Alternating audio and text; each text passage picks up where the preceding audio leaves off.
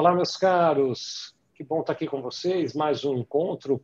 Essas nossas quintas-feiras já tem sido uma tradição, né? Geralmente estamos eu e Bruno. Tá bom, Bruno? Bom dia. Bom dia, Vicente. Bom dia, Luiz, que está aqui. O Vicente já vai fazer as honras. E um ótimo dia, boa tarde, boa noite para o nosso amigo contador que está fielmente às quintas-feiras, às 11 horas, nos assistindo aqui. Bom dia para todo mundo. Bom prazer estar com você, o Bruno. Assim, aquelas mazelas de bastidor, né? O Bruno está falando de Teresina. Ontem ele estava, não era nem Teresina, como é o nome da cidade onde você estava, Bruno, aí no Piauí? Floriano.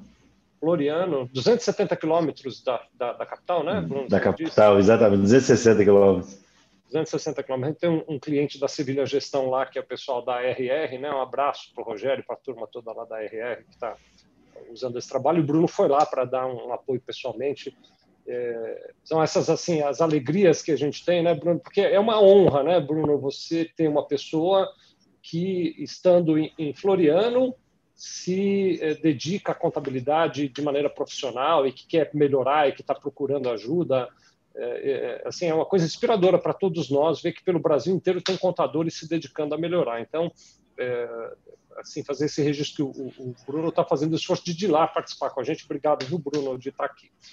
E hoje a gente trouxe um reforço para o time, porque eu estou até vendo um comentário aqui, já já eu mando os meus abraços, vou pedir para você que está nos assistindo, vai colocando aí teu nome e a cidade de onde você está falando, que daqui a pouco eu vou mandando abraço para vocês. Mas o André Lima, contador da Contigo Contabilidade de Belo Horizonte, já começou dizendo um desafio, um grande desafio esse tema. É verdade, André, o desafio é tão grande que a gente precisou pedir ajuda.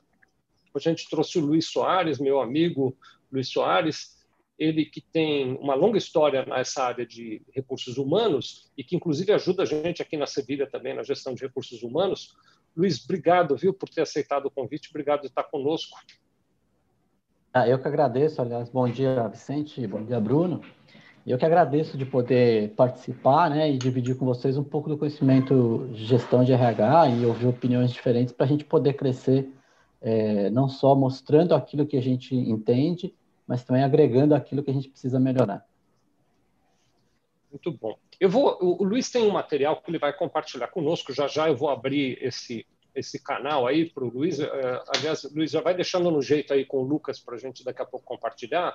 Tá eu, eu preciso, eu sempre faço isso, né? Então, uh, não sei se o Luiz está, primeira vez que ele está aqui com a gente assim na, nas quintas-feiras. O Bruno já está muito acostumado. Eu acho, Luiz e Bruno, e vocês estão me assistindo, uma deferência o sujeito parar o dia, parar o que ele está fazendo nos dias corridos que a gente tem para vir dar atenção para a gente aqui. Então, eu, eu não consigo ficar sem mandar abraço para o pessoal que está conosco. Então, um abraço para o Fernando Zulo, para o Bruno Carvalho, para Fê Ameno, para João Camargo, Mário Sérgio Souza, que é, ele usa um, um, nome de usuário aqui, que é Mário Sérgio Souza RH na veia. Muito bom, Mário Sérgio. Cláudio Paes Canuto, Souza Jesse 2012, o Cláudio, ah não, Cláudio Paes Canuto, eu já dei um abraço para ele. Silva Pinto, Ana Paula Silva Pinto, o Romualdo César, o Conte Leão, vejo ele sempre aqui. Natanael Questor também está com a gente, obrigado, viu? Estou uh, vendo aqui o André Lima, já falei, lá de Belo Horizonte, o Genielson, que é de Natal, está tá aqui com a gente, obrigado pela presença. CHC Contabilidade, quem está aqui é a Cláudia Feira de Santana, ah, perdão, a Cláudia da Feira de Santana na Bahia, e todos vocês que estão nos assistindo, muitíssimo obrigado. Bruno, antes do Luiz mostrar os slides dele, eu queria te pedir uma, uma opinião de quem está no campo. Né? O, Bruno, pela Sevilha Gestão, visita e apoia vários escritórios de contabilidade, né? Uh, então, ele vê a dinâmica, ele vê o cotidiano nos escritórios de contabilidade. Nós falamos muito de processos, de métodos como instrumentos para aumentar a performance, para melhorar e empoderar as pessoas, né? Mas, Bruno, como é que você eh, enxerga eh, essa, esse desafio de gestão de pessoas dentro das empresas de contabilidade? Bom, gente, eu, eu acho que essa, esse tanto que a gente roda, né, esse tanto que a gente visita, tanto que a gente conversa com história de contabilidade, é, a gente percebe que o, o, o, tema, o tema desenvolvimento de recursos humanos, gestão de recursos humanos, eu diria que ele é até mais é, discutido em boa parte dos escritórios do que o tema gestão de processos, por exemplo, embora a gente entenda que isso está é, muito intrinsecamente ligado, né? Então, é, existe uma preocupação muito grande do escritório de contabilidade no desenvolvimento do recurso humano, é, ou pelo menos uma, uma discussão grande sobre isso. Mas o que eu percebo é que, no fundo, é, faltam técnicas metodológicas, falta, falta, um pouco de ciência nesse desenvolvimento. Então, falta um pouco do história de contabilidade entender, eu acho que o Luiz vai nos ajudar bastante nisso, entender é, do ponto de vista metodológico como isso funciona, que é, desenvolver o recurso humano, é, eu, eu vou, vou, arriscar aqui, depois você me corrige, tá, Luiz? Você chuta minha canela aqui. Eu acho que desenvolver o recurso humano está tá muito mais relacionado, é, é, é, muito, é muito mais amplo do que juntar a turma no final do mês para cantar o parabéns, né? De, de, então, eu acho que existe, ainda existe uma visão muito míope do, do, do profissional contábil em relação à, à, dimensão e ao tamanho e à importância desse processo, do, de você entender cientificamente, metodologicamente, é, as, as, regras, os negócios, as, enfim, todo esse, todo esse estudo que o Luiz vai nos ajudar aqui nessa discussão de hoje. E também sinto que falta uma conexão importante com a construção é, operacional e gerencial. Né? Eu acho que quando a gente desenvolve o recurso humano, o recurso humano ele precisa ser desenvolvido por um propósito, né, por um objetivo específico, por, por, um, por um propósito do negócio, e a gente percebe é, muito atividades, muito, muitos, muitas ações é, focadas no indivíduo, né, ou apenas no indivíduo, e isso não tendo a contrapartida da cultura do negócio, do desenvolvimento do negócio, do, dos processos, do que o negócio tem como propósito, tem como entrega. Então a gente percebe essa latente, mas descolada de uma estrutura metodológica e científica bem construída. Então as ações são muito pontuais e além disso, um descolamento do entendimento gerencial, processual desse processo. Então acho que é, é, esse casamento ele é muito positivo, ele é muito rico, né, pra, para o desenvolvimento dos recursos humanos. Muito bom. Queria só, antes do Luiz falar, então, agora vou dar a palavra para o Luiz, incentivar você que está nos assistindo, conte aí para nós, escreva aqui nos comentários, tanto do Instagram quanto do YouTube, ou mesmo no Facebook. Uh, no Spotify não dá, né, para ter o comentário, você só ouve aí pelo Spotify, mas conta aqui para a gente quais são os seus desafios na área de RH. Luiz, ajuda a gente um pouquinho, vai, a, a entender qual é teu olhar sobre RH, você que tem essa visão de RH ampla, mas que eu sei também conhece os detalhes do RH de uma empresa de contabilidade, até porque está muito junto com a gente aqui na Sevilha. Correto. Bom, obrigado, gente. A gente vai tentar dividir aqui com vocês um pouco é, do que o Bruno falou, né? É, metodologia contábil é importante, processo contábil é fundamental, né? Mas sem gente nada disso acontece. Então eu, eu queria começar aqui com vocês com uma frase é, do Simon Sinek, que ele diz o seguinte: 100% dos clientes são pessoas, 100% dos funcionários são pessoas. Se você não entende de pessoas, você não entende de negócio. Né? É isso que eu acredito é, muito, que o diferencial competitivo de qualquer empresa são as pessoas, né? e não necessariamente os processos ou é, o conhecimento metodológico, que é importante, mas são as pessoas que fazem acontecer. Então, eu quero trazer aqui para vocês, eu não vou nem entrar no, no detalhe teórico, do, como a gente tem que definir competência, a importância da gente definir as competências para uma posição que a gente vai buscar no mercado para alguém que venha trabalhar na nossa empresa. Eu não vou entrar aqui na, na teoria do conhecimento, da habilidade e da atitude, que é o conjunto de competências, mas que isso só tem valor para a gente, né? Só, só nos serve de alguma coisa se eu for capaz de fazer uma entrega onde meu cliente perceba valor. Então, eu não, eu, não, eu não vou só agregar valor ao cliente, eu vou fazer com que ele perceba valor naquilo que eu estou agregando. Ô Luiz, bem rapidinho, deixa eu só te dar uma satisfação. Eu estou olhando para o lado aqui, mas não é porque eu não estou prestando atenção, é que eu estou vendo os seus slides aqui numa tela do lado, viu? Ok. Não, tranquilo. É, então, é, antes da gente, assim, uma, uma é, e é possível é, funcionar em pequenas corporações, mas é que muitas vezes a pessoa fala, ah, não, minha empresa não precisa disso, minha empresa não, é, não tem um porte para isso. Se a tua empresa tiver mais que uma pessoa, já, tenho, já, já, já é possível usar essa metodologia. Então, toda vez que eu vou, a gente vai começar uma posição na empresa, é mais ou menos o que o Bruno falou. Eu, eu tenho que entender a minha empresa primeiro. Então, qual que é o perfil da minha empresa? Onde nós queremos chegar? E qual o papel dessa posição no contexto do negócio? Que entrega, espero que esse profissional, é, do profissional nessa posição. Eu tenho que deixar claro para ele o que, que eu espero dele, que muitas vezes eu imagino o que ele tem que entregar, mas não deixo claro para ele. Se essa é uma nova posição, se a gente está substituindo alguém. Se for nova, por que, que eu criei essa posição? Se eu estou substituindo, o, por, o que me levou a substituir aquela pessoa para que eu não, não erre de novo na pessoa que, é, que venha a substituir essa pessoa, ou eu agregue um valor maior. Quais as competências é, mais importantes para essa posição? E qual que é a minha urgência desse profissional? É, é, essas são algumas perguntas básicas que a gente teria que ter resolvidas antes de iniciar o processo de definição da posição. E qual que seria a minha expectativa é, com o novo contratado e o que eu posso oferecer para ele no curto, médio e longo prazos? Por quê? Normalmente eu estou desesperado que eu tenho que contratar alguém para resolver um problema no curto prazo, essa pessoa vem, se ele for realmente competente, for capaz de fazer entregas rápidas, ele resolve no curto prazo. E aí, o que, eu faço com ele no médio e no longo? Mando embora, promovo, todos desafios maiores. Então, tem que ter isso definido é, para que a empresa faça um investimento que dê o retorno que ela espera.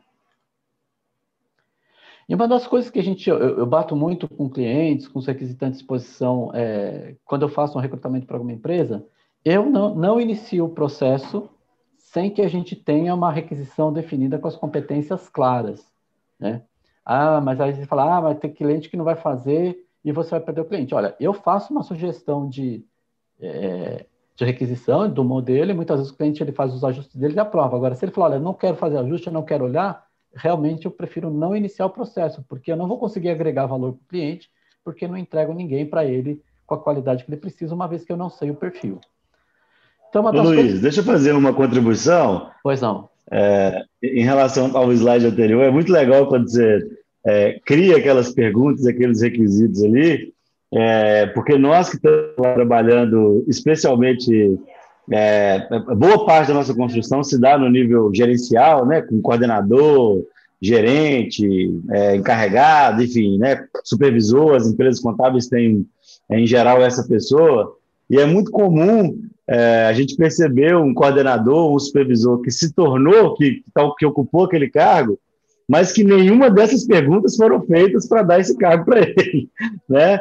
E às vezes é uma pessoa que tem um perfil técnico muito alto, tem uma capacidade de entrega operacional alta, e por isso a empresa acaba promovendo para um cargo de liderança, mas ela não fez nenhuma dessas perguntas, porque se ela parar cinco minutos né, para fazer nessas perguntas, ela vai perceber que, por exemplo, aquela promoção não faria sentido, ou aquele profissional precisa de um trabalho é, de desenvolvimento muito importante antes de, de ser promovido, antes de, de, é, assumir um cargo de liderança. Né? Então, é muito legal como, é, é de forma muito direta, né? por isso que eu falo, adoro metodologias, eu faço bastante aqui, você consegue, eu consigo pensar aqui em, em 30 escritórios de contabilidade que é, de alguma forma, promoveram alguém sem olhar para esse contexto, sem fazer essas perguntas que são tão simples e diretas. Muito legal esse, esse slide aí, muito, muito interessante.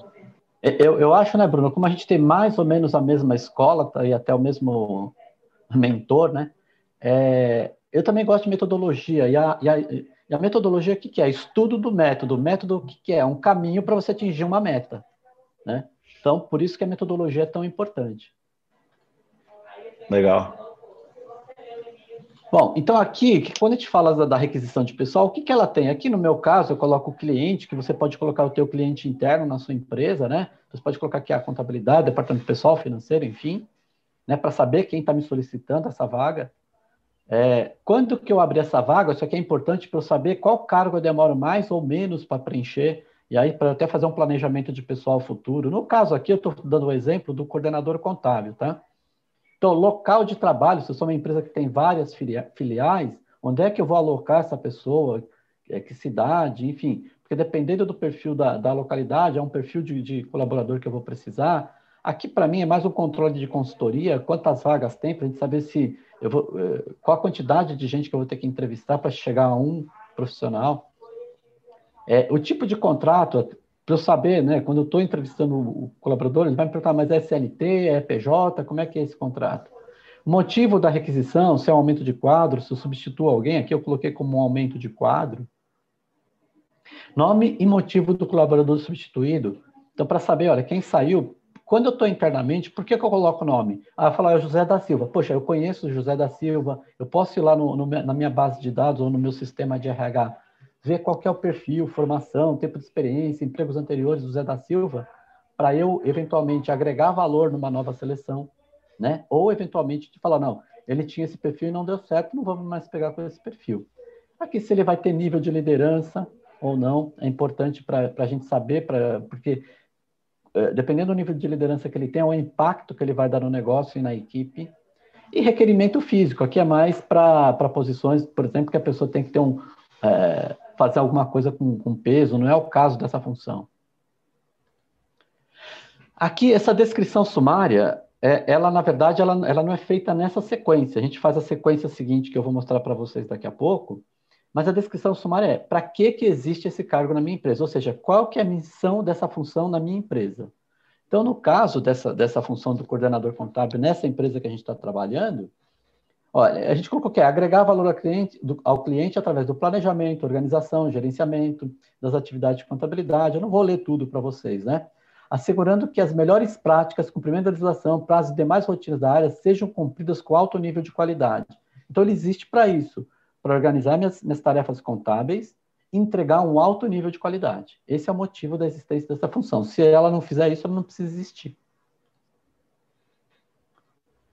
E aí a gente fala assim, quais são as competências requeridas, então, para ele, ele, cumprir essa missão que eu quero para ele? Aí eu defino aqui, é, que é conhecimento. O, o, que são os conhecimentos? Conhecimento é tudo que ele adquire ao longo da vida, seja na academia, né, nas faculdades, nas escolas, seja num treinamento interno, seja na própria experiência profissional durante os anos de vida. Então, a gente pega, por exemplo, a formação, eu defino que ele precisa ter formação superior, até porque ele é um coordenador e ele vai ter que ter um CRC ativo, né? Então, tem que ser um contador. É, então, especialização em treinamento. Olha, eu, eu, gostaria que ele tivesse um MBA em controladoria, gestão de empresas, gestão estratégica de negócio, gestão de pessoas. Isso ajudaria ele nessa função.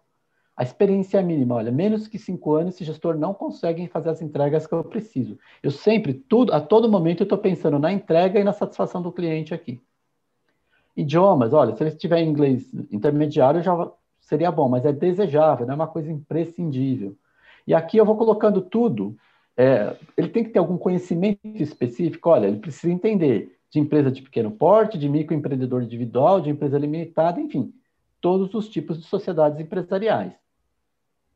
É, qual sistema que ele precisa conhecer? Aqui eu coloquei dois conhecidos aqui, né? Luiz, posso, posso só fazer uma rápida interferência, bem rapidinho aqui, só para fazer um, o, o, deixa para alinhar quem está nos assistindo. O Luiz está fazendo uma descrição de um, de um perfil aí, com competências requeridas, para um exemplo. Isso não quer dizer que não é uma sugestão de que você, na sua empresa de contabilidade, faça essas mesmas exigências, não é, Luiz? Cada um faz a sua análise para ver o que vai em cada campo, não é isso?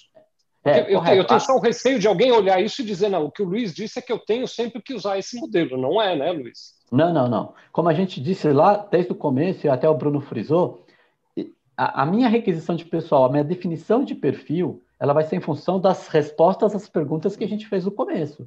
Então, cada empresa vai ter as suas perguntas, cada empresa vai ter as suas respostas, cada empresa vai ter o seu perfil. Bem lembrado, Vicente.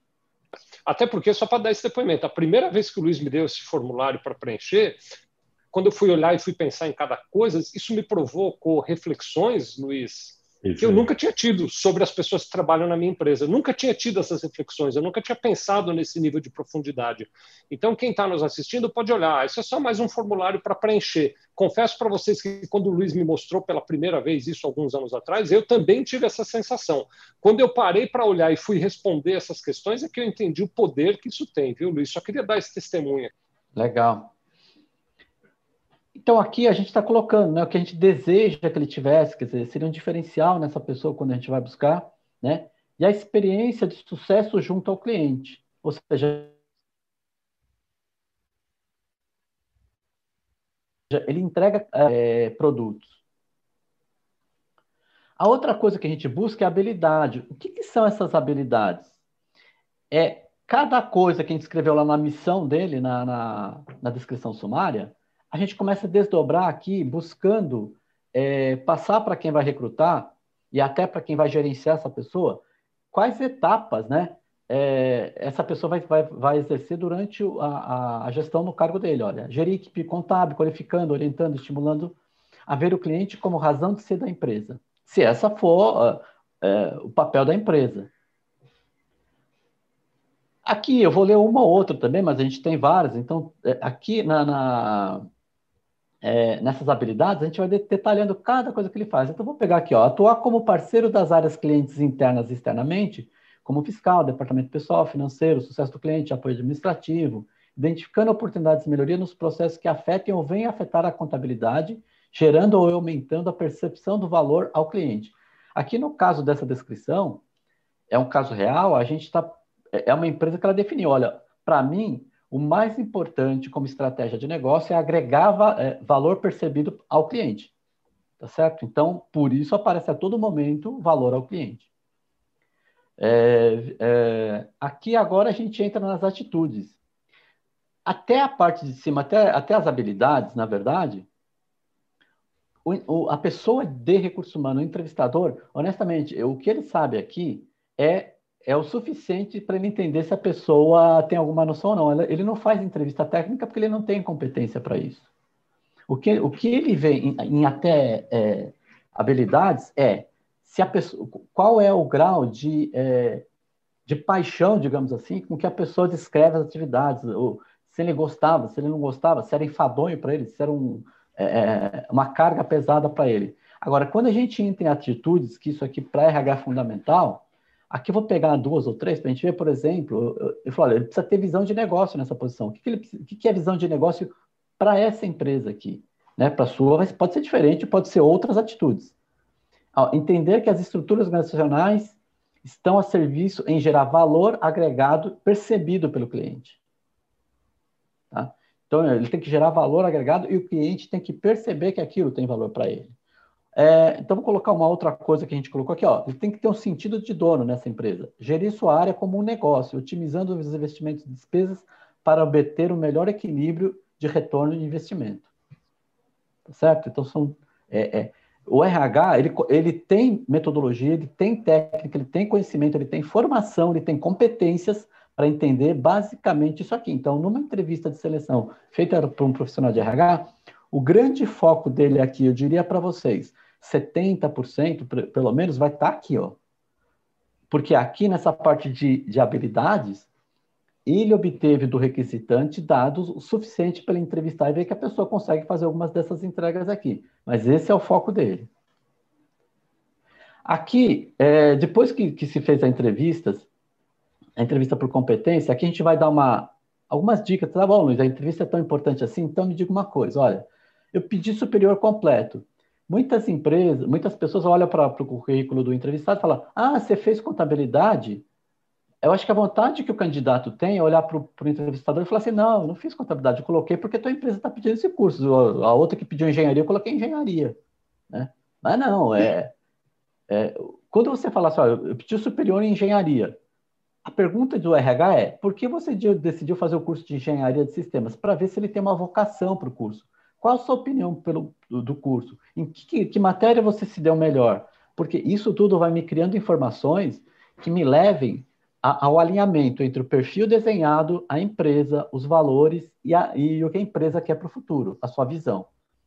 Então, aqui, qual é o resultado esperado? Que demonstra que a pessoa goste da área estudada e queira trabalhar na área. Porque tem gente que fala, ah, eu fiz porque todo mundo em casa fez, então eu fiz também. Essa pessoa ela não vai se dedicar da forma que provavelmente você gostaria que ela se dedicasse.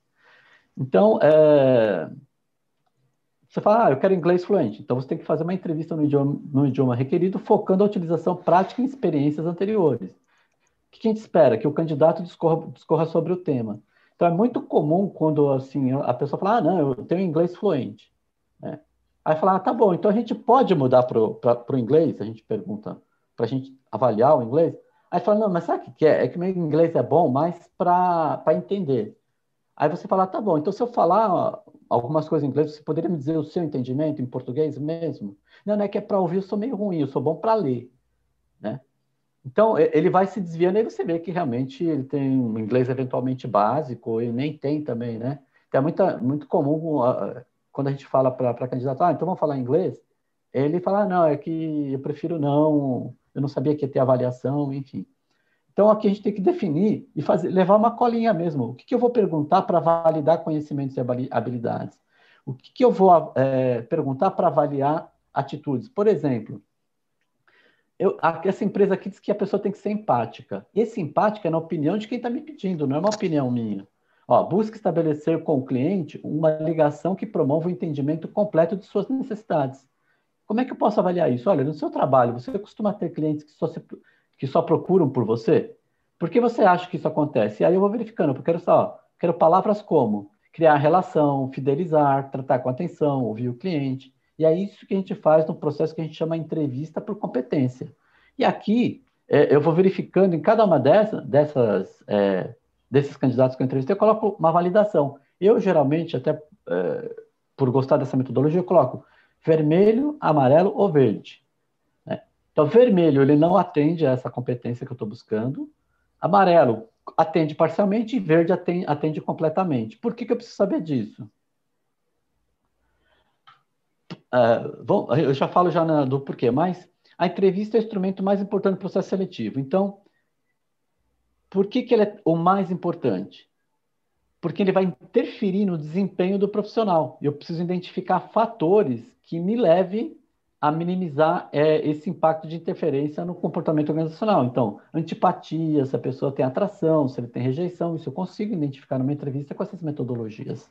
Luiz, posso, posso contribuir com, com, com um exemplo aqui legal do que você está falando? Pode. É, é, nesse, nesse tempinho né, que a gente está, eu, participei de muito processo né, seletivo de, de profissional contábil. Assim. Então, a gente está num cliente lá e o cliente acaba pedindo para a gente: ah, cara, vou fazer uma entrevista, você, você participa lá, para, né, enfim. Então, a gente participou muito, não é? Nós não somos especialistas, né? obviamente você está falando com propriedade disso, mas a gente participou muito, mas permitiu uma opinião e tal. E o que a gente, e o que eu percebo assim muito é as contabilidades muito preocupadas que o cara apure o imposto, sabe? Assim, ah, um cara do fiscal, então apura esse imposto aqui. Ah, responde esse, esse questionário aqui de 30 perguntas, 40 perguntas, todas as perguntas do ponto de vista técnico, né?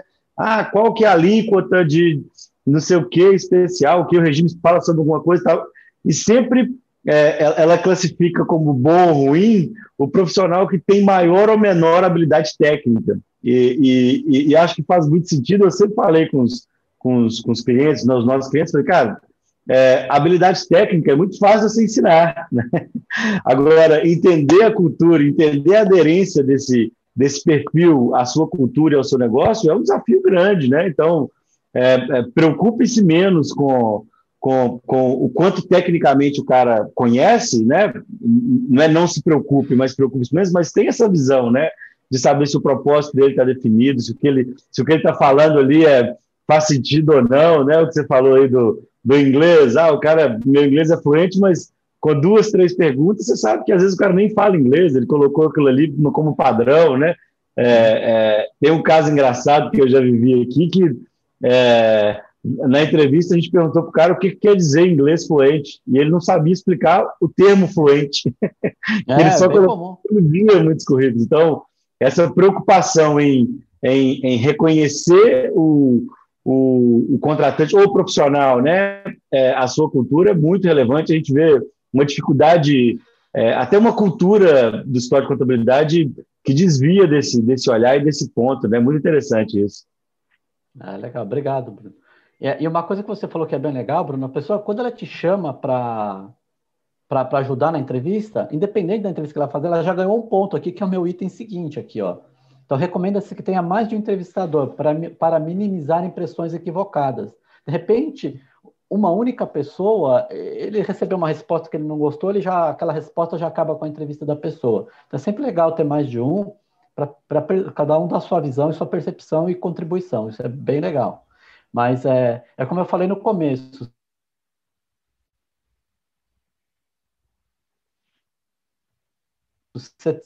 As atitudes e 30, 40% relacionada é, à parte técnica. Bom, envolver clientes internos do profissional a ser contratado ou pares no processo de entrevista permite compartilhar o resultado da seleção.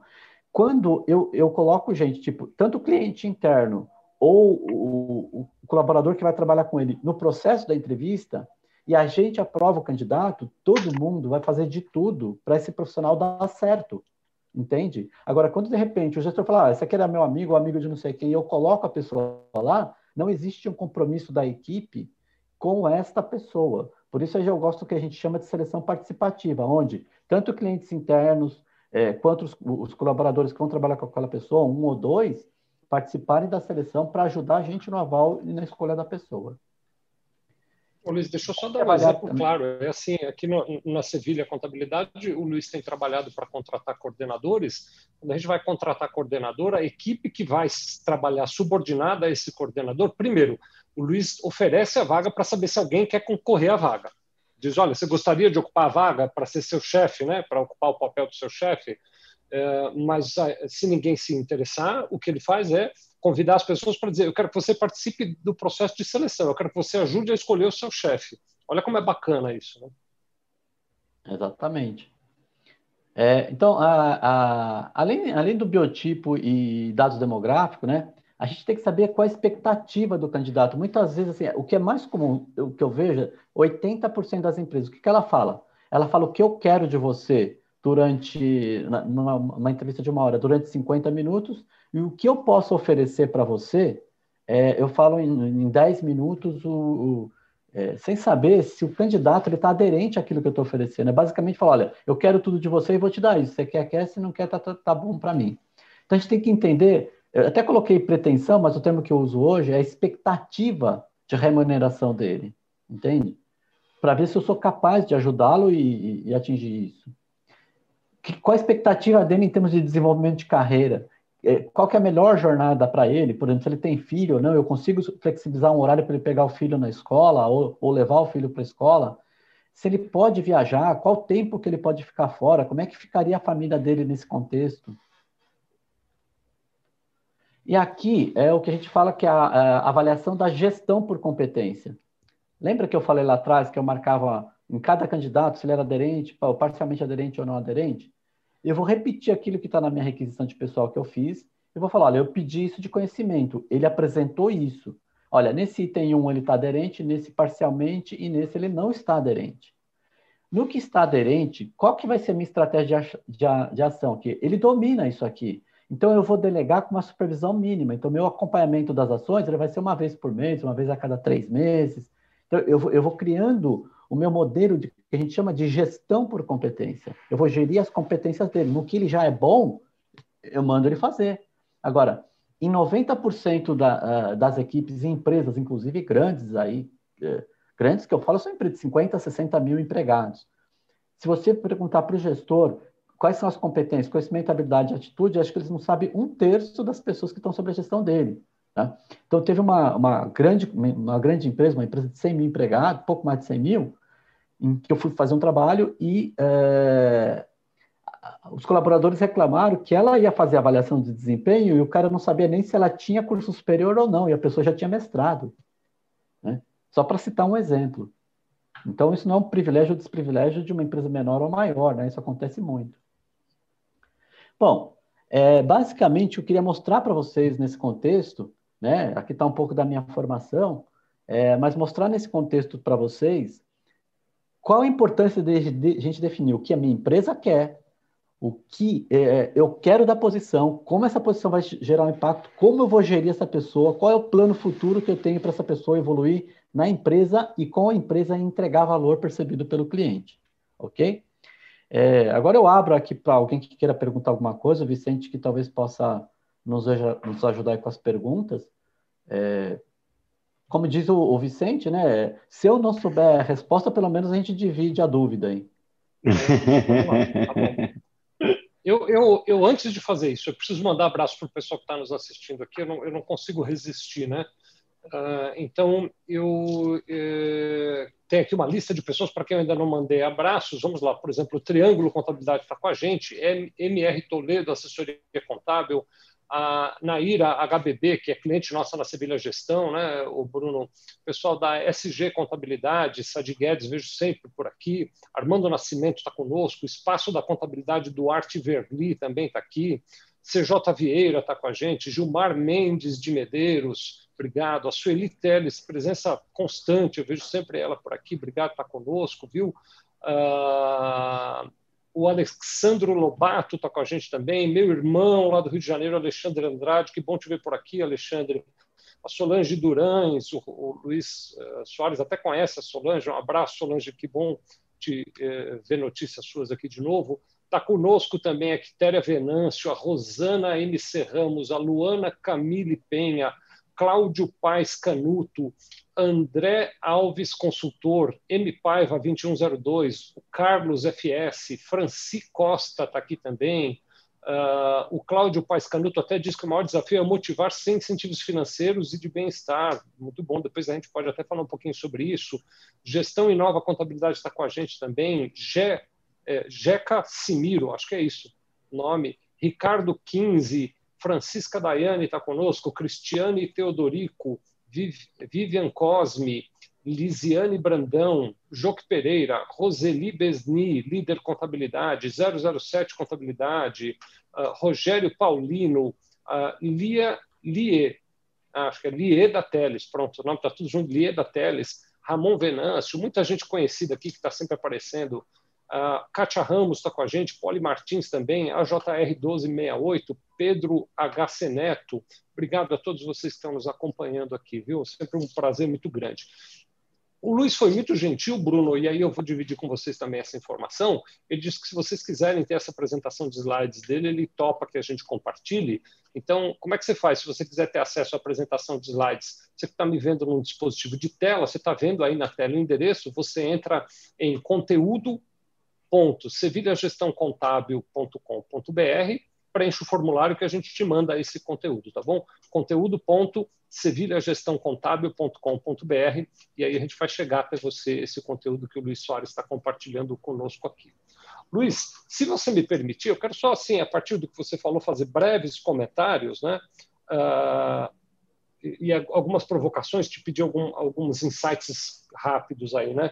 Primeiro, o que a gente faz quando a gente tem muita pressa para preencher um cargo, Luiz? A gente preenche logo e pula essas etapas ou é melhor esperar mais tempo, demorar mais e contratar bem? O que você recomenda? É, é, essa, é uma, essa é uma pergunta que não é, não é fácil de responder, né? Porque você imagina assim, de, é, depende assim, se é, é, aquela história, minha casa está pegando fogo, né? Eu apago o fogo primeiro ou eu faço um plano de incêndio? Então, é... Ótima comparação. É.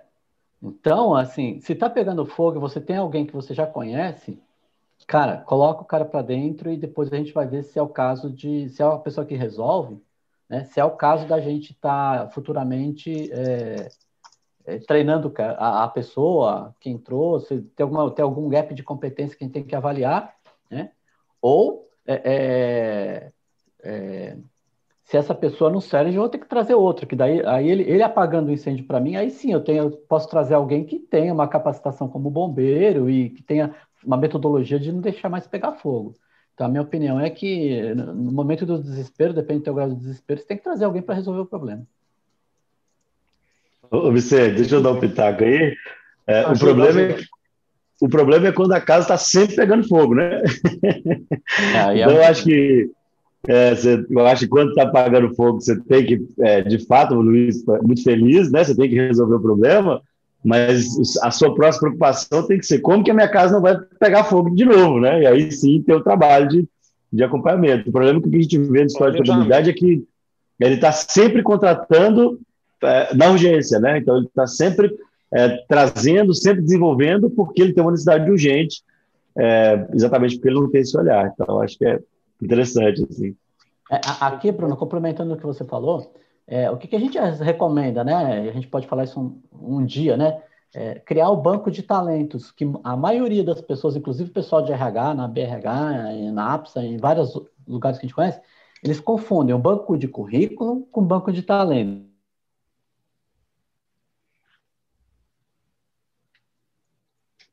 Perfeito. São duas coisas distintas. Claro, recrutamento para ter gente no meu banco de talentos. Né? Então, essa. É... Ô, ô, Luiz, tem uma pergunta aqui é, do Lauro Jorge Prado. Obrigado, Lauro. Virou, mexeu, Lauro faz perguntas aqui. Obrigado, viu, pela tua participação tão ativa. Olha só o que, que ele diz aqui, hein? Luiz, para você, qual é a relevância do uso de ferramentas assessment no processo seletivo? E aí eu já vou te pedir, antes de responder, explica para quem está nos assistindo o que, que é uma ferramenta assessment. É uma, uma, uma, chave Phillips? É um alicate? É uma serra? O que, que é essa ferramenta, cara? Pô, cara, não tenho a menor ideia do que ele está falando, não é brincadeira, eu sei sim. é... não, mas é, assim, o que, que é o assessment? É o que eu acabei de mostrar para vocês. Uma das ferramentas é a gestão por competência, ou seja, eu defino é, é, o perfil. Né? Eu vou voltar lá na minha tela. Eu vou mostrar para vocês aqui. Lucas, bota a tela de novo aí, então, dele.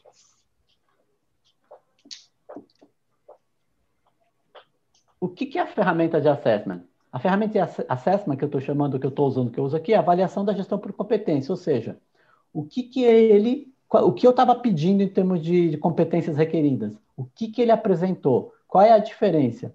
Quando eu falo que ele não é aderente, o que, que eu tenho que fazer aqui? Eu tenho que é, ajudá-lo a obter essa competência, já que ela é importante para a função. Isso é uma ferramenta de assessment. E como é que eu vou acompanhar se ele está aplicando e conseguindo ter resultado com essa ferramenta? Entende? Então, esse processo aqui, que é a gestão por competência, é, é, é o que é a ferramenta de assessment. Na seleção, especificamente, quando é, que ele perguntou, vou parar de compartilhar? É, mas é, que ele falou especificamente na seleção. O bom selecionador, o que, ele está fazendo? Ele faz o tempo todo esse assessment entre o perfil da vaga e o que o candidato está apresentando. Só que se ele for um, um, um, profissional experimentado, como eu, que já tem mais de cinco anos de experiência, né, um pouco mais, é, você já tem na cabeça a, a, ferramenta, entendeu? Eu, na verdade, eu tenho mais de 30, né? Mas, é, enfim, então você já tem na cabeça, você já está fazendo aquele assessment automaticamente. Você conhece o perfil da vaga, você está verificando o que ele está entregando e está pensando como é que isso vai ser gerenciado no dia a dia, se é difícil, fácil ou não. Muito bom. Deixa eu só relembrar, já que o Luiz mostrou os slides aí, você que está nos assistindo, quer ter acesso aos slides, o Luiz Soares foi muito gentil em compartilhar conosco. Você entra em conteúdo.sevilhagestãocontábil.com.br conteúdo.sevilhagestãocontábil.com.br, preenche o formulário e a gente te manda os slides, tá bom? Luiz, pode mais pergunta? Não? Tá, tá ainda no preço que a gente combinou mais perguntas? Tá, tá. Pode tá preço, Tá bom. Um, mandar aqui um, um grande abraço para o Pedro HC Neto, para Suelen Ferreira, para Lília de Cátia, para o Ricardo E. Conte, para o Carlos Rocha, contador, que está aqui também conosco. Estou vendo aqui também o Lauro, já mandei, a contadora Valdinéia Ferreira, obrigado por estar conosco.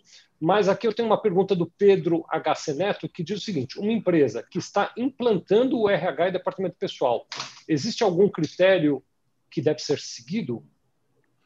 Bom, é, a, a, se eu tiver algum colega da área do RH aí, ele vai falar que o que é departamento pessoal mesmo? Porque o pessoal do RH, assim, RH é uma coisa, o departamento pessoal é outra.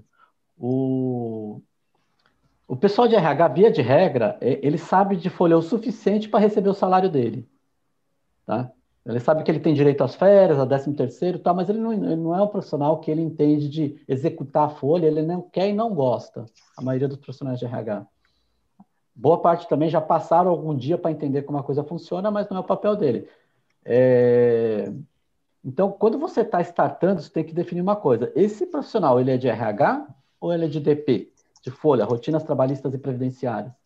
Se ele for de rotinas trabalhistas e previdenciárias e não tiver expertise em RH, não tem como colocar ele para fazer seleção e achar que ele vai fazer RH. Ele não sabe. Assim como se você pegar um cara de RH que conhece pesquisa de clima, desenvolvimento organizacional, plano de carreira, né, entre outras coisas de RH, e colocar ele para fazer folha, ele não sabe. Então, é, precisa definir o que você quer como RH e como folha. E geralmente, assim, eu, por exemplo, e vários amigos da área, RH, ou a gente recomenda, o folha, a gente recomenda que terceirize para algum serviço contábil, e, ou passe para a contabilidade interna da empresa ou para o financeiro, a gente não quer nem, nem saber do, do, do, do DP ou da rotinas trabalhistas na área de RH. Muito bem, muito bem, muito bem. Luiz Soares nos ajudando aqui, né? Uh, tem mais aqui conosco a Roseli Frota, o, a Tati Bósio também está aqui, a minha querida amiga Mari Negen. Beijo, Mari, beijo para toda a família e saudade de vocês. Uh, o, o, Alexandre Andrade, meu queridíssimo amigo Alexandre Andrade, está fazendo um comentário aqui que eles aplicamos através de um consultor de RH a ferramenta de assessment em profissionais que queremos promover e as conclusões apontadas pela ferramenta sobre o perfil foi muito assertivo. Alexandre e Luiz, eu vou fazer uma brincadeira, porque o Luiz é um profissional de RH. Profissional de RH nenhum presta, viu, Alexandre? Especialmente o Luiz aqui. Isso é só uma provocação. Mentira, adoro os profissionais do RH, o Luiz ajuda muito. O Alexandre, então, está falando que ele, com a ajuda de um excelente profissional de RH, fez assessment para decidir sobre promoção. Eu queria é. emendar no comentário dele, Luiz, e aí você comenta tudo de uma vez. Eu ganhei do Luiz Soares, por coincidência, eu ganhei do Luiz Soares esse livro aqui, olha, não sei se, se dá para ver claramente qual é. Aliás, acho que está ao contrário na tela, não sei se para vocês está tá aparecendo direito. Está direito? Ah, tá, tá bom. Certo, o livro tá chama A Mentalidade do Fundador, a mentalidade do fundador, presente que eu ganhei, verdade mesmo, do Luiz Soares. Eu estou lendo o livro, Luiz, e aqui na página 107 o Carlos Brito, que é CEO da Bembev, ele faz algumas recomendações, né? Então, vou ler a primeira. Ele fala assim: sonhar grande em todos os níveis, isso é muito bacana. Mas aí ele diz aqui, ó, tanto quanto possível, promover gente da casa, garantir que altos líderes invistam pesado nas pessoas à sua volta. Como é que fica esse dilema? E o Alexandre está aqui dando depoimento também sobre promover gente da casa, entre tanto quanto possível eu quero promover gente da casa, mas pode ser que com uma ferramenta de assessment eu descubra que ele não tem todas as competências, ou que ele, ele não tem um match perfeito em relação ao que eu preciso. Né? Como é que a gente faz isso, Luiz? Enquanto você responde, eu quero pedir a você que está nos assistindo, dá um joinha no vídeo, inscreva-se no canal da Sevilha, tá bom? Ajuda a gente aí. Bom, é, então vamos primeiro assim entender quando ele fala ferramenta de assessment. Né? É, a, a, ferramenta de assess, assessment tem milhares.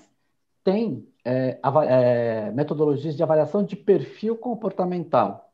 Né? Então, conhecidas, mais conhecidas, o DISC, MBTI, é, PI, são sistemas que fazem perfil de avaliação comportamental é uma ferramenta de assessment que vai ser incluído no processo de assessment, que no meu caso eu uso o processo que chama gestão por competência.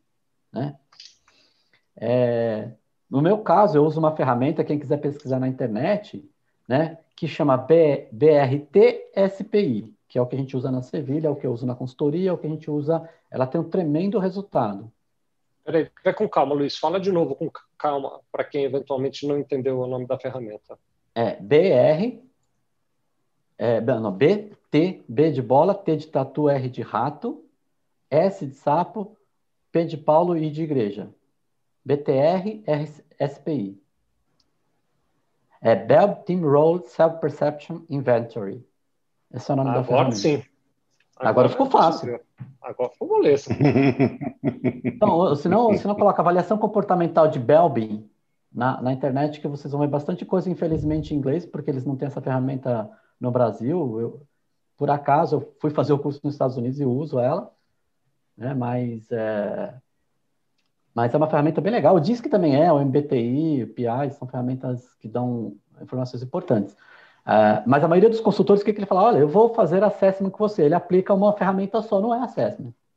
Isso não é assessment, isso é uma avaliação comportamental que vai compor um processo de assessment. Tá? E é claro, eu tenho até um texto meu antigo, acho que se não me engano, de 90 ou 95, sei lá, antigo, que eu coloquei na, na no LinkedIn. É, que eu sempre falo, a gente tem que demitir o presidente e contratar o, o, o estagiário. Né? Ou seja, para que a gente eleve todo mundo na carreira. Agora, para isso, tem que ter uma gestão por competência. Mas a maioria, como é que fala? Ah, o fulano é meio bom nisso aqui, meio bom, né? Acho que vamos, vamos por ele, se não der certo, a gente volta. Entendeu? É. E aí você vai criando problema para sua empresa. Foi nesse negócio de ser meio bom que eu cheguei onde cheguei. Foi sendo meio bom aqui, meio bom ali, fui preenchendo as vagas, olha eu aqui onde eu estou. Não, e, não, e, fora, e, fora, que tem gente, e fora que tem gente que foram considerados ruins, né? Como Washington Oliveto, porque ele, ele disse que ele foi dispensado da GM porque ele não era criativo, segundo ele.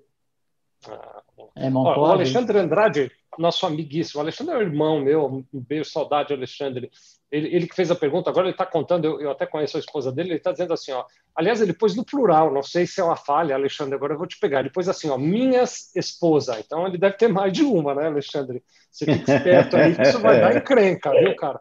Mas está escrito assim, minhas esposa é profissional de RH. Quando quero implicar, eu digo, o RH é um departamento que com o qual ou sem o qual continua tudo tal e qual. Tá bom, é uma boa provocação. Tá, eu vou repassar a provocação para o Luiz, viu, Luiz? Dá tudo na mesma aqui. Ele está dizendo que no caso dele foi a DISC, a ferramenta de assessment que foi usada. O Alexandre Lobato está dizendo aqui, parabéns pela palestra, gostaria de desmistificar uma questão comum para as empresas hoje em dia. Podemos afirmar que as pessoas são contratadas por competência e são demitidas por comportamento? Vou repetir, Luiz, para ter certeza que ficou claro. Né? Pergunta do Alexandre Lobato antes de você responder, eu quero fazer um complemento bem rápido. Tá? Podemos afirmar que as pessoas são contratadas por competência e são demitidas por comportamento? Essa é a pergunta do Alexandre. E eu tinha feito uma anotação aqui. Muita gente fala assim, ó, contrate atitude e treine técnica. Comenta essas coisas para a gente, Luiz, por favor. É, essas são frases assim, bem, bem clássicas né, no meio de recursos humanos. Né? É, é, contrata, contrata-se por, por habilidades e demite por atitude, isso é uma frase muito comum. Né? É, porque, é, na verdade, assim, é o que a gente falou no começo, o, e o Bruno até frisou isso. Treinar habilidade, ou seja, o que você tem que executar e fazer, é, é menos custoso e menos difícil né, do que você treinar o comportamento da pessoa. E aí a gente volta na psicologia, né? É, alguns anos atrás, diria uns 20 e poucos anos atrás, 20 anos, é, dizia que a persona, que a que as atitudes das pessoas, o que o é, os valores da pessoa se formavam até os 10 anos, e agora já tem estudos mais recentes que dizem que se forma aos 7. Né?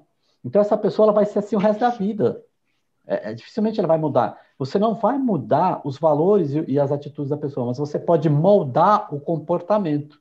Então, você conhecendo quais são as atitudes, ou seja, aquilo que está arraigado nela, você pode ajudá-la a mudar o comportamento. Então, se a pessoa, por exemplo, ela é muito direta e nessa, nesse sentido de ser direta dela, ela é estúpida, você pode dizer, fulano, você é uma pessoa direta, mas se você falasse assim, seria diferente, né?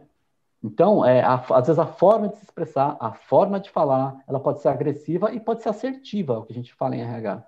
Então, assertivo, eu eventualmente te dou a mesma mensagem sem ser agressivo. É, agora, aquela provocação que ele fez, né, que com RH ou sem RH, é, dá na mesma, né? Fica tal e qual, né? É, é. tal e qual. Então, eu, eu, digo, eu digo assim, né? Voltando à frase nossa do começo, olha, se você não entende de, de, de pessoas, e 100% dos clientes são pessoas, e os colaboradores são pessoas, então você não entende de negócio, né? Alguém que acha que RH é tal e qual, com ou sem as pessoas, porque a, a gestão de pessoas, ela dá instrumento, metodologia e informações para se gerir as pessoas. Que quem gere propriamente a equipe são os líderes, são os coordenadores, são os gerentes. Entende? Eles é que aplicam a ferramenta. E aí, claro, tem um gestor de, de, de pessoas por trás que tem o conhecimento metodológico para ajudá-los a fazer isso. Eu acho que foi uma brincadeira uma... né, do Alexandre, ele está é, claro. fazendo uma provocação que é uma brincadeira que ele faz com as esposas dele, já que ele pôs aqui no plural, é. né? mas tá certo. Deixa, deixa eu tentar contribuir um pouquinho, Vicente, nesse, nesse aspecto da competência, que é, que é muito importante, e, e aí vou voltar de novo na nossa vivência do mercado contábil, que é muito comum também, eu acho que o Luiz vai concordar, que as, que as empresas contábeis elas, elas consideram elas consideram muito as competências da moda e não as competências que são relevantes para o negócio. Isso também é um ponto importante, né? É, outro dia eu estava até brincando com um contador que ele falou que, que queria que os profissionais dele fossem mais, os profissionais da operação dele fossem mais proativos. E, e, eu perguntei, cara, qual é o conceito de proatividade? Né? O que, que você espera de um cara proativo? Porque, é, na minha opinião, eu prefiro é, um profissional operador contábil que seja pragmático, que seja disciplinado. Né? A disciplina ela é, talvez seja mais importante do que a proatividade. É, é, não necessariamente ser proativo é uma habilidade importante para a sua atividade, ou vai provocar um diferencial na sua atividade. Então, existe também uma concepção interessante das pessoas se apropriarem de habilidades que não necessariamente estão vinculadas ao propósito, né? Então, é, e aí você acaba, é, não é incomum a gente ver é, ainda profissionais contratando pela habilidade, mas pelas habilidades que não estão relacionadas à cultura. Então, você, também erra. Então, é muito importante esse, todo esse desenho incluir isso mesmo, que é entender o propósito, entender onde você quer chegar e a partir daí construir. Porque também não é só contratar por habilidade, tem que ser pela habilidade que é aderente ao negócio. Né? Então, a gente percebe muito é, uma prática, uma, uma, prática metodológica, uma prática científica ainda frágil no ponto de vista de ação de recursos humanos e, e, e isso é uma coisa que precisa ser desenvolvida, sim. É, mas olha, para vocês terem uma ideia, eu já cheguei a, a, a mandar para o cliente, por exemplo, ele falou, olha, eu preciso de um auxiliar de contabilidade. Aí eu pedi, mandei requisição, ele não fez, tal. Ele falou, olha, não dá para você me mandar o modelo do que você quer? Aí eu peguei do que eu tenho no mercado, tal, tal, falei, olha, escrevi em vermelho no meio da requisição. É, ajuste para o que você precisa na sua empresa. Isso é só um modelo. Escrevi em vermelho e cruzei na, na, na requisição. Aí o que, que ele fez? Ele trocou a data, colocou o nome da empresa dele, o endereço e me mandou de volta. É Aí eu mandei para ele e falei, nossa, eu devo ser um gênio, porque eu descobri que você está precisando sem te perguntar. É, isso é quase telepatia, né? É, não, é mais clara é. evidência. Né? Clara evidência. Ô, Luiz e, e, Bruno, a conversa sempre é boa e a gente nunca consegue fazer em 30 minutos, mas a gente precisa começar a pensar em terminar, porque o sinal do WhatsApp, perdão, do Instagram, daqui a pouco cai, é uma horinha só, né? Então, vou mandar rápidos abraços aqui para o Michael FRS, para Eduarda Galvão, para Lohane Bortoli, para o Jurandir Andrade, para Matheus Contador, uh, o Pedro CH, perdão, HC está aqui agradecendo pela nossa resposta, né? E vou incluir uma última pergunta aqui, Luiz, te pedir uma resposta bem rápida para não cair o nosso sinal. Uh, o AJR 1268 pergunta assim: descrições de cargo, é RH ou é DP? RH. RH. Né? Muito bom. Eu, Lu, Luiz, vou te dar assim a palavra final agora para você se despedir. Muito, muito obrigado, Luiz, pelas suas contribuições. É, é sempre muito bom aprender com você, viu? Legal, eu agradeço a todos a participação e a gente fica à disposição. Obrigado, Bruno, obrigado, Vicente, pelo convite. Precisando, a gente está aí, porque é um tema que eu adoro, eu vivo isso e acredito nisso. Acredito nas pessoas como diferencial competitivo de verdade. Muito bom.